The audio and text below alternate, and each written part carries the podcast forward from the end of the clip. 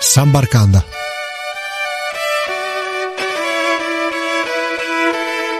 Ciao a tutti amici di uh, Samba Radio e benvenuti a questa nuova puntata. Oggi andiamo in un posto eh, freddo e uh, vogliamo in Asia, più precisamente andiamo in diversi paesi, diversi paesi perché eh, andiamo innanzitutto tra Pakistan e Cina e poi passiamo tra il uh, Nepal e la Cina. Forse avete già capito di cosa stiamo parlando.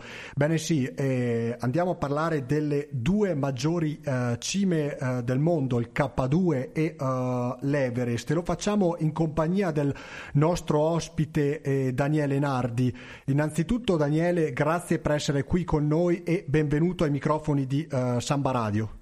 Grazie, un saluto carissimo a tutti i nostri radioascoltatori. Ecco, Daniele Nardi, per chi non lo conoscesse, è uno dei uh, maggiori alpinisti italiani, ha all'attivo uh, diverse uh, cime dell'Himalaya, tra queste per l'appunto, come ho detto prima, il K2 e l'Everest. Ecco, cominciamo subito a conoscere queste, queste, cime e lo facciamo con una domanda a bruciapelo. Innanzitutto, Daniele, Ecco, tu hai scalato sia il K2 che l'Everest. Eh, quali delle due è più difficile eh, da scalare tecnicamente e eh, a livello anche così, si può dire orografico, geografico? Beh, diciamo che il K2 in generale è riconosciuta un po' da tutto il mondo alpinistico la montagna più difficile rispetto all'Everest. Però qui io diciamo, vorrei fare una premessa perché in realtà quello che conta oggi non è soltanto la vetta, ma la via di salita che uno utilizza per arrivare su queste grandi cime.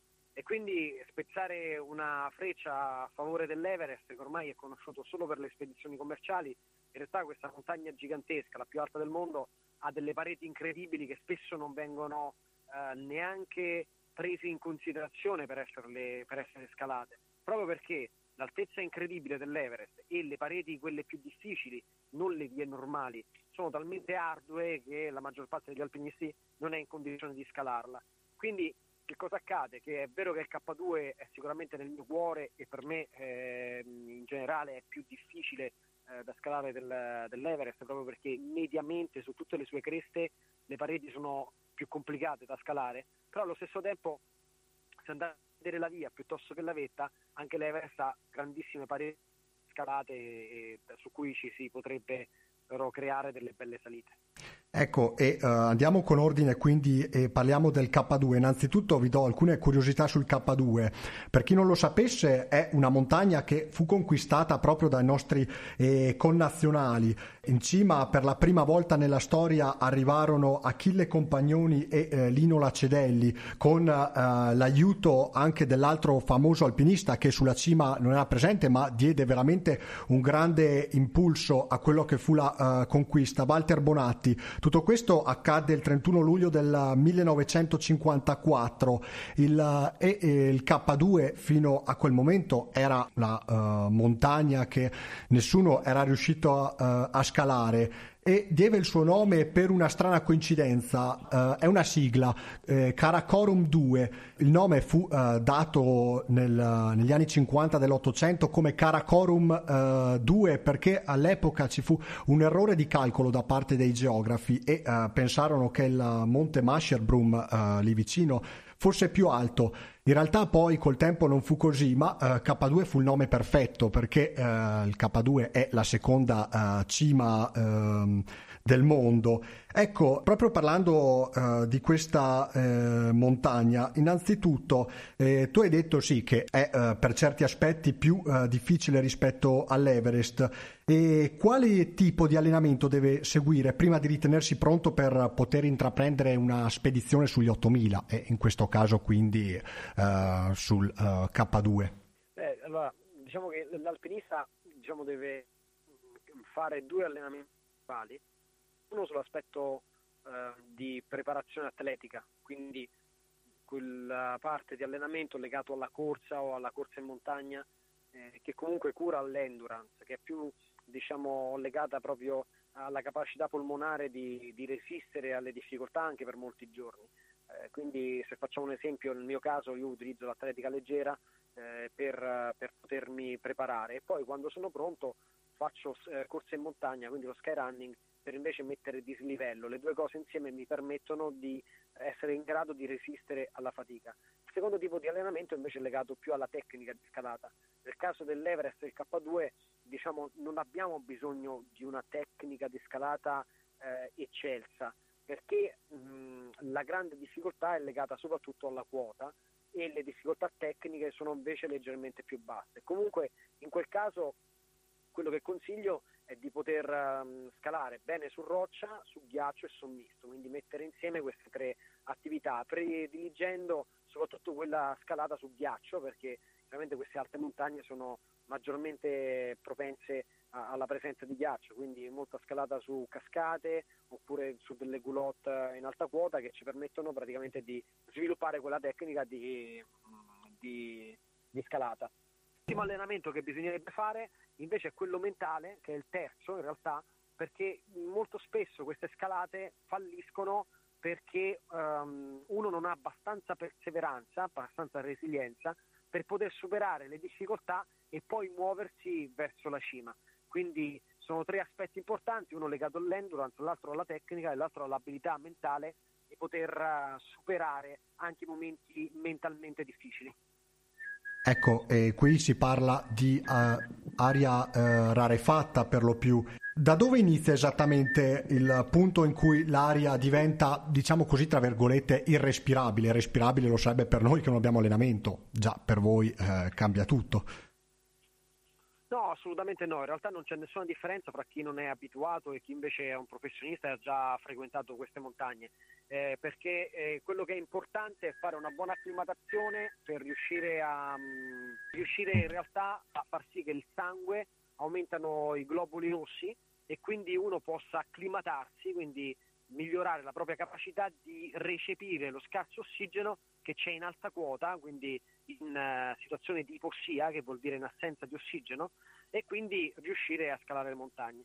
È chiaro che l'allenamento e il fatto di conoscere come reagisce il nostro corpo a quelle quote ci agevola, realtà non cambia se sei molto allenato oppure se lo sei poco. Quello che importa invece è conoscere come questi processi avvengono. Faccio un esempio per non parlare solo di, di concetti. Se io vado sul K2 senza ausilio supplementare di ossigeno, questo è importante, quindi che non vado con le da un buon professionista e vado su direttamente a 8000 metri, io morirei nell'arco di pochi minuti perché il mio corpo non si è adattato abbastanza all'alta quota.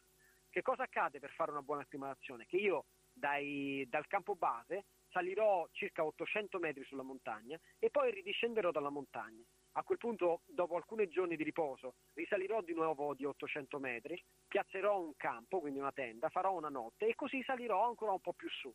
Se facciamo questo processo su più campi, quindi dove noi posizioniamo le tende, e facendo su e giù, a distanza di circa tre settimane, tra le tre e le quattro settimane, avremo fatto in modo che il nostro corpo abbia prodotto più globuli rossi nel sangue e quindi sia pronto per fare l'ultimo salto alla vetta, che è un salto dove non esiste nessun tipo di adattamento, perché a quel punto il fisico non è più capace di adattarsi, ma si entra in quella che è conosciuta la zona della morte.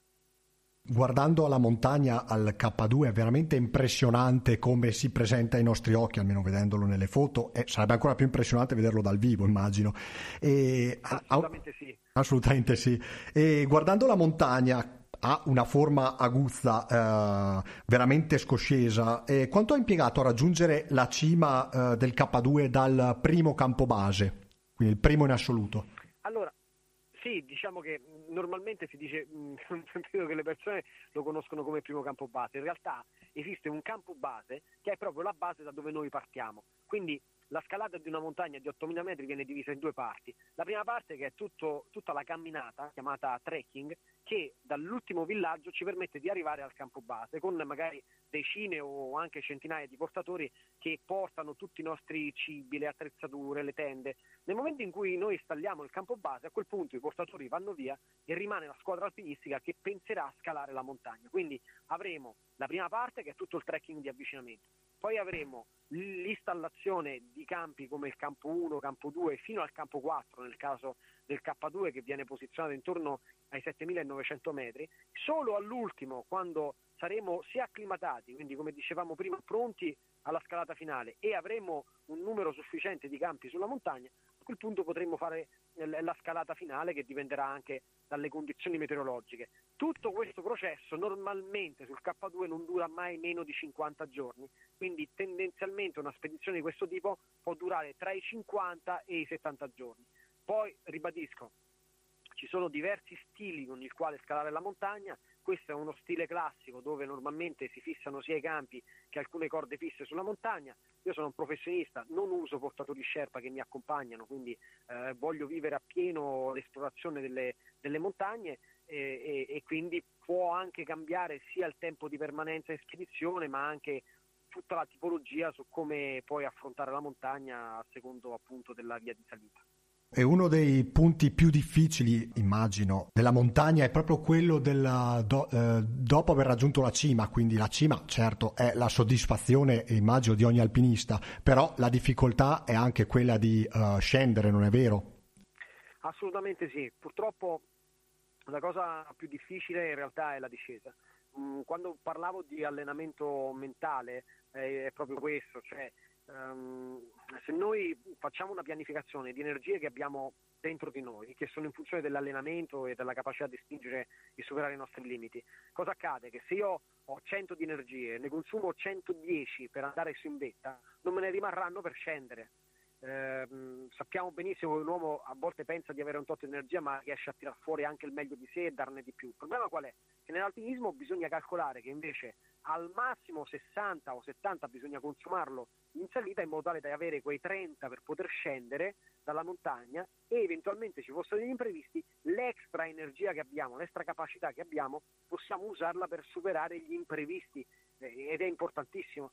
Cosa accade? Che purtroppo spesso non si tiene in considerazione questa cosa e quindi si consuma tutta la capacità per salire sulla montagna e poi non ne rimane per scendere. Non appena capita un imprevisto, purtroppo l'alpinismo è uno sport estremo e il rischio è molto forte che, che, che ci sono dei morti oppure succedono incidenti molto gravi. Questa è una fase importantissima e fa parte dell'allenamento mentale.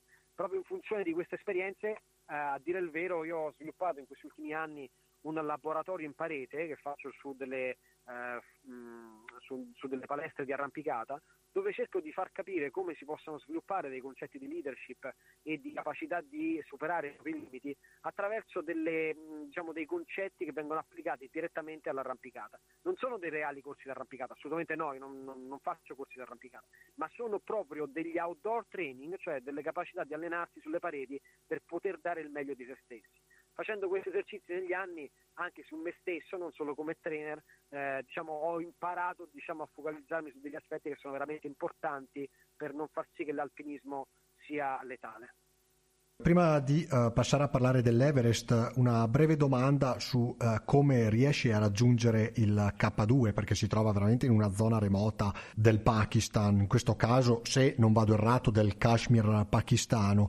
Lei eh, come ha raggiunto gli ultimi villaggi? Ha preso aerei da Islamabad, Lahore, tre città pakistane? Come, come ha fatto? Bah, io diciamo che sono un grande frequentatore del Pakistan, ho molti amici lì in Pakistan, l'ho frequentato ormai una, più, di, più, che una decina di volte eh, durante le mie spedizioni, quindi diciamo che nel caso del K2 eh, ho attraversato il territorio con delle jeep, quindi atterrato ad Islamabad partendo da Roma, Fiumicino e poi da lì ci siamo mossi con dei pulmini e delle jeep che trasportavano il materiale fino a Scarbo. In realtà poi si può prendere un aereo che da Islamabad ci permette di arrivare direttamente a Scardo, veramente con l'ultimo aereo che ho preso quest'estate, che sono andato a fare un'altra spedizione, eh, in realtà con un'oretta di volo mi sembra eh, si arriva direttamente a Scarbo. Chiaro che questi voli, essendo interni al paese, sono molto soggetti alle condizioni meteorologiche eh, eh, che, che, spesso impediscono il volo, però tutto sommato la tecnologia va avanti, quindi questo volo è accettabile. Eh, dico, io un consiglio che do a chi magari vuole fare eh, una capatina lì sul ghiacciaio del Baltoro, ehm, quindi dove si trova il K2, il Bro Peak, i Gasherbum, che sono tutte montagne di 8000 metri, è quella di la prima volta che vai almeno un viaggio su questa strada che collega Islamabad a Skardu, io la farei, perché entrare dentro il paese, vedere le difficoltà anche logistiche e militari che ci sono, eh, con qualche rischio, chiaramente ci si accolla qualche rischio in più, ma è bello vedere questi luoghi, passare tra l'altro all'incrocio con il Nanga Parbat, proprio al centro di questa strada, quindi lo si vede e poi si attraversano dei villaggi, è un'esperienza molto dura ma anche molto bella. e, e, poi magari fare un viaggio di rientro con l'aereo se è possibile perché è chiaramente molto più comodo. Da quando si arriva a Scaddo poi c'è un'altra giornata di, di jeep che ci permette di arrivare ad Ascole e ad Ascole dove si potrebbe dire diciamo, che termina il ghiacciaio del Baltoro, non è proprio così perché il ghiacciaio finisce un po' prima, però c'è questa valle finale che porta ad Ascole da dove si comincia il trekking a piedi e si comincia con una, con una settimanella abbondante e si arriva al campo base che si trova a 5.000 metri. Quindi anche qui per arrivare a 5.000 metri bisogna sempre tenere in considerazione i tempi di acclimatazione che ognuno di noi ha e che sono molto personali. Ecco, adesso passiamo a parlare dell'Everest, la cima più alta del mondo, il tetto del mondo, 8.848 metri situato tra il Nepal e la Cina. Il nome Everest fu eh, affibbiato in onore al geografo eh, Sir eh, George Everest da Andrew Rowe che al tempo era il governatore dell'India quando l'India era una colonia inglese. La prima ascensione, quindi la conquista della vetta, avvenne il 29 maggio del 1953 dal neozelandese Edmund Hillary e dal nepalese Tenzing Norgay. Ecco, eh, l'Everest è, eh, come abbiamo detto, la montagna più alta del mondo ed è anche quella probabilmente, no, eh, correggimi se sbaglio, più eh, ricercata da un alpinista tra quelli che eh, puntano insomma, a conquistare le cime ehm, dell'Himalaya. E l'Everest ha anche un problema eh, legato all'ambiente, non è così? Che sulla cima hanno, si abbandonano spesso oggetti di vario tipo? Ma sì, diciamo che il, chiaramente noi, abbiamo, noi, viviamo in un pianeta, il pianeta Terra ha una cima che è la più alta del Monte Everest, quindi chi non sarebbe attratto da una situazione del genere di poter magari anche a pagamento in maniera commerciale riuscire a raggiungerne la cima. Infatti la maggior parte delle persone che oggi vanno su lo fanno quasi in maniera commerciale, usando le corde fisse, l'ossigeno e poi i portatori Sherpa, che è uno stile, io non voglio condannarlo completamente, però certamente non è lo stile con il quale tu vivi totalmente l'esperienza e l'alpinismo eh, nel vero senso della parola. È un po' come quando ehm, diciamo, abbiamo un'attività di esplorazione e togliamo diciamo, questo sapore aggiungendo tutta una serie di sistemi di sicurezza. Più ne aggiungi e più sostanzialmente perdi quel sapore proprio di esplorazione diretta dell'avventura. Non che sia da condannare completamente, ma certamente non, è, non ci può restituire diciamo, l'esperienza totale. Quindi che cosa accade? Eh, che l'Everest è appunto eh, l'attrazione più grande, però io punto sempre l'attenzione su un altro aspetto, cioè lo stile con il quale noi scaliamo le montagne oggi. Cioè ha più valore sul punto di vista dell'esperienza scalare l'Everest con altre centinaia di persone che in maniera commerciale vanno verso la vetta oppure magari una montagna di 6.000 metri sconosciuta all'interno della Cina, del Pakistan oppure chissà di quale altro paese dove noi con le nostre forze e con l'amicizia dei nostri compagni riusciamo ad andare su e a godere totalmente della, del senso di avventura di, di, di una genere. Certo. Questo stile che è più uno stile alpino, cioè uno stile leggero, uno stile fatto di fratellanza, di amicizia, di voglia di raggiungere eh, e di godere di ambienti straordinari, può aggiungere quel valore che in realtà eh, l'Everest non, non, concede più. Quindi è vero che è sicuramente la più acclamata, ma per quelli che amano lo stile alpino non è sicuramente l'Everest il, il gioiello, ma ci sono tante altre montagne di 7000 metri ancora inviolate in giro per il mondo da scoprire dove già solo il viaggio di avvicinamento diventa un'avventura. E allora lì bisognerebbe pian piano nel tempo eh, scardinare un po' questa idea dell'Everest, che sarà sicuramente fantastico, ma riuscire a conoscere altre montagne e mettere l'attenzione su quelle montagne, perché lì possiamo veramente trovare avventure straordinarie e magari poco conosciute. Anche perché, ricordiamolo, non c'è solo uh, l'Himalaya eh, o le Alpi per l'alpinismo nostrano, eh, di, conosciute, ci sono anche tante vette in, nelle Ande, giusto come la Concagua tra l'Argentina e il Cile sì, o il McKinley in Alaska. Ma sì, ma ci sono anche dei, dei, dei vulcani pazzeschi in Argentina, tra l'Argentina e il Cile, ehm, io ne ho scalati due, ehm, è stato bellissimo arrivare a 6600 metri su questi vulcani dove poi la luce è molto più radente che da noi e quindi si creano del, dei paesaggi straordinari è stato veramente un viaggio eh, stupendo. È chiaro che lì l'unica difficoltà era un po' il freddo perché sono zone abbastanza fredde e poi il fatto che sia in quota, non c'era una difficoltà tecnica. Ma già fare quelle cose vi posso garantire che in un ambiente selvaggio eh, straordinario. Certo, e ritornando all'Everest, la parete più uh, ricercata proprio per la sua difficoltà è il, quella del versante nepalese o quella del versante cinese? Eh, questa è una bella domanda. Eh, diciamo che a me piace molto uh, la parete nord dell'Everest, con il suo spigolo nord-ovest, mi pare, di cui ci fu una fantastica scalata di, di Tasker e Boardman, dove purtroppo persero la vita tanti anni fa. E, e, chiaramente loro tentarono appunto questa cosa diversa che si fa, no? non collegarsi agli Sherpa e a tutte le corde fissate sulla montagna, ma cercando di aprire una via nuova su una montagna eh, di straordinaria altezza, di straordinaria difficoltà se la si guarda da un altro punto di vista. E, la parete nord si trova in Tibet sostanzialmente, eh, non voglio dire Cina perché per me l'Everest è ancora tibetano, eh, l'ho frequentato da entrambi i lati in realtà l'Everest, io l'ho scalato sia dalla parete nord, quindi dalla, dalla via classica a nord, che poi per un progetto scientifico da sud. Sì, direi che da sud è molto bello, ci entri dal Nepal perché l'ambiente è veramente stupendo, da nord invece c'è questa parete incredibile che è un triangolo straordinario che dà, eh, dà veramente alla testa quando lo guardi dal basso. E uh, parlando proprio di uh, Tibet e Nepal, per loro ehm, chiaramente ehm, nella, loro, nella, cultura locale eh, non è chiamato direttamente Everest come lo chiamiamo noi eh, occidentali, cioè il Chomolungma per un tibetano che significa madre dell'universo e Sagaramata per il nepalese che significa Dio del cielo, spero di, di aver pronunciato giusto.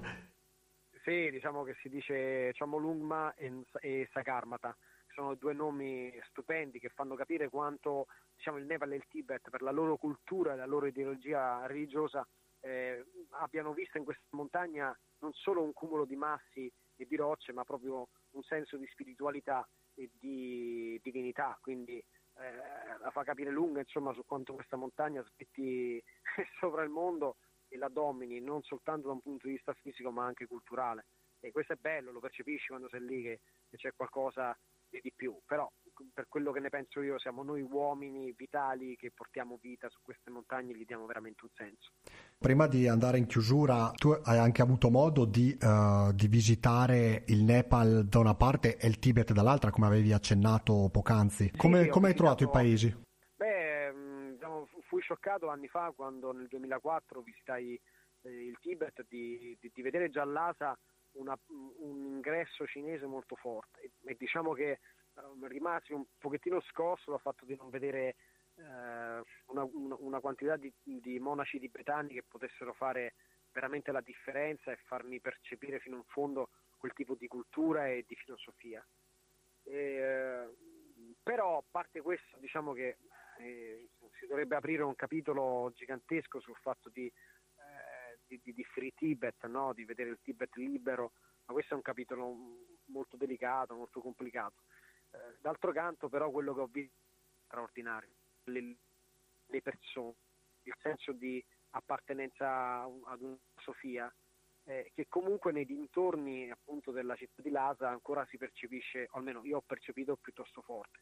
Quando si va in Nepal invece eh, è, è, più o meno la stessa cosa, è un po' come se fosse una sorta di, di, di, gradiente che parte da Kathmandu, che comunque è molto frequentata, molto turistica, ma che mantiene ancora la sua originalità, eh, a parte purtroppo il terremoto che ha distrutto un, paio di costruzioni importanti come eh, il, il Bod, il, lo stupa di Bodna, che sarebbe questa costruzione con due occhi eh, dipinti meravigliosi che purtroppo è stato distrutto dal terremoto, ma quando entri da Kathmandu e vai verso il Tempio delle Scimmie oppure eh, rientri ancora nei vicoli e poi sempre di più te ne vai verso le montagne, ti accorgi diciamo, che è una cultura molto diversa dalla nostra, che, che punta a un tipo di spiritualità diversa, più presente, cioè, è come se noi... Eh, dovessimo confrontarci. Ecco, io credo che l'alpinismo mi abbia dato anche questa grande fortuna, anche se non sono un, uno studioso profondo della, di questa fattispecie di argomenti, però in realtà mi ha permesso di confrontarmi con altre culture. Questo ringrazio proprio eh, l'alpinismo in generale perché mi ha permesso di farlo.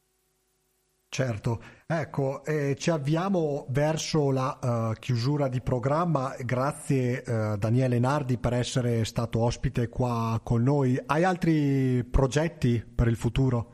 Altre scalate? Sì, sì ho altri progetti. Adesso sono in una fase di allenamento. Eh, mi piacerebbe molto per questa futura estate eh, tornare su una montagna di 8.000 metri. Ultimamente sono stato tra i 6.000 e i 7.000 a cercare di aprire vie nuove eh, oppure andare in Alaska, mi piacerebbe molto anche essere, andare a vedere un po' il Denali o comunque le montagne nelle Lies Range del, dell'Alaska per vedere scalare cose nuove in quella zona.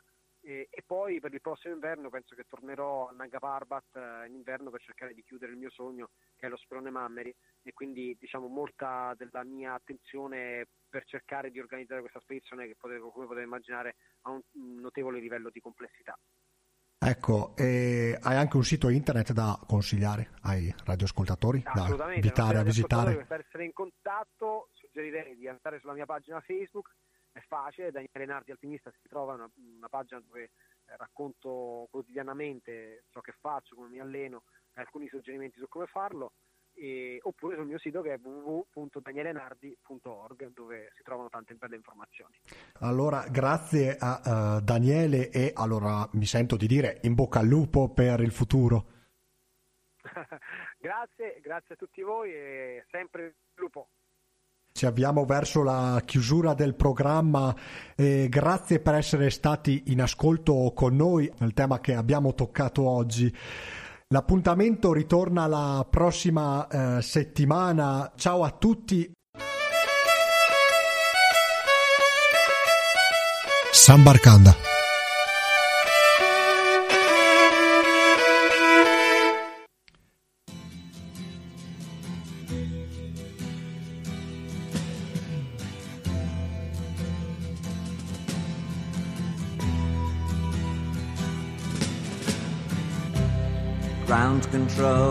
Major Tom. Ground control to Major Tom. Take your protein pills and put your helmet on. Ground control to Major Tom. Seven countdown engines on. Three, two, check ignition, and may God's love be off. with you.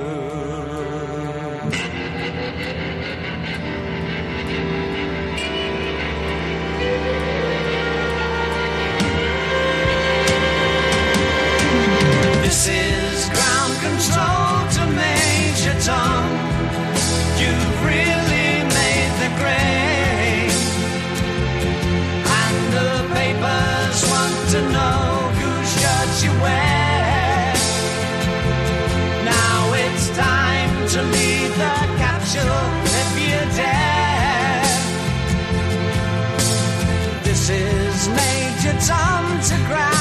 Control. I'm stepping through the door. And I'm floating in a most peculiar way And the stars look very different today. For here am I sitting in a tin can.